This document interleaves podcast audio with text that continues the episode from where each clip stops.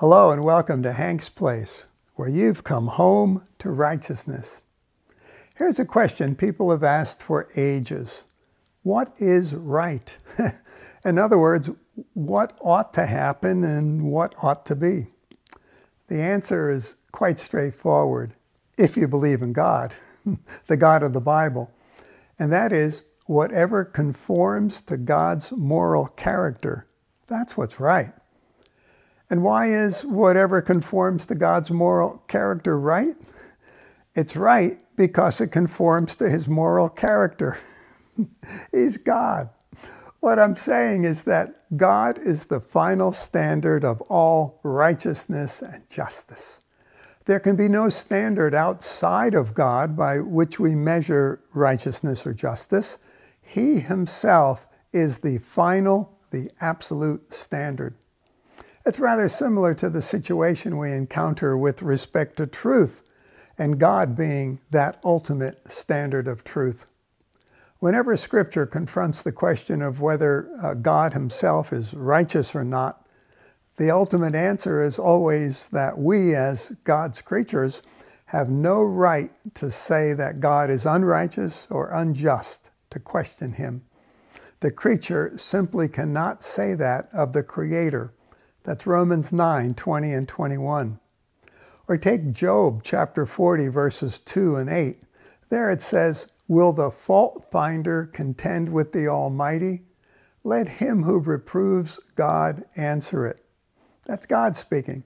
And will you really annul my judgment? Will you condemn me that you may be justified? God speaking to Job again. In this chapter, God answers, not in terms of an explanation, that would allow Job or, or ourselves to understand why God's actions were right, but rather in terms of a statement of God's own majesty and absolute power. God does not need to explain the righteousness of his actions to Job or us, for God is the creator. Job and us, we're the creature.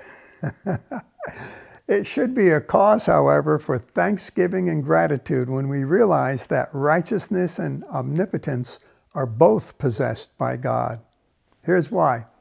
If God uh, were a God of perfect righteousness, but without the power to carry out that righteousness, he would not be worthy of our worship, and we would have no guarantee that justice will ultimately prevail in the universe or for us.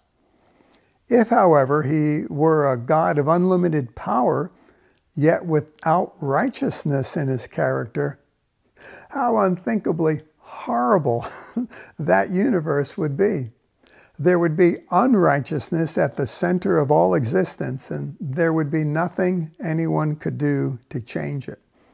Existence would then become meaningless, and we would be driven to the most utter despair like those Danish philosophers who denied God's existence and then concluded that there was no meaning to life. We ought therefore to continually give thanksgiving and praise to God for who He is, for all His ways are just. He's a God of faithfulness and without iniquity. Just and right is He. Again, that's Deuteronomy 32 4. Yes, my friend, today, give praise to our glorious God our just God and come alive.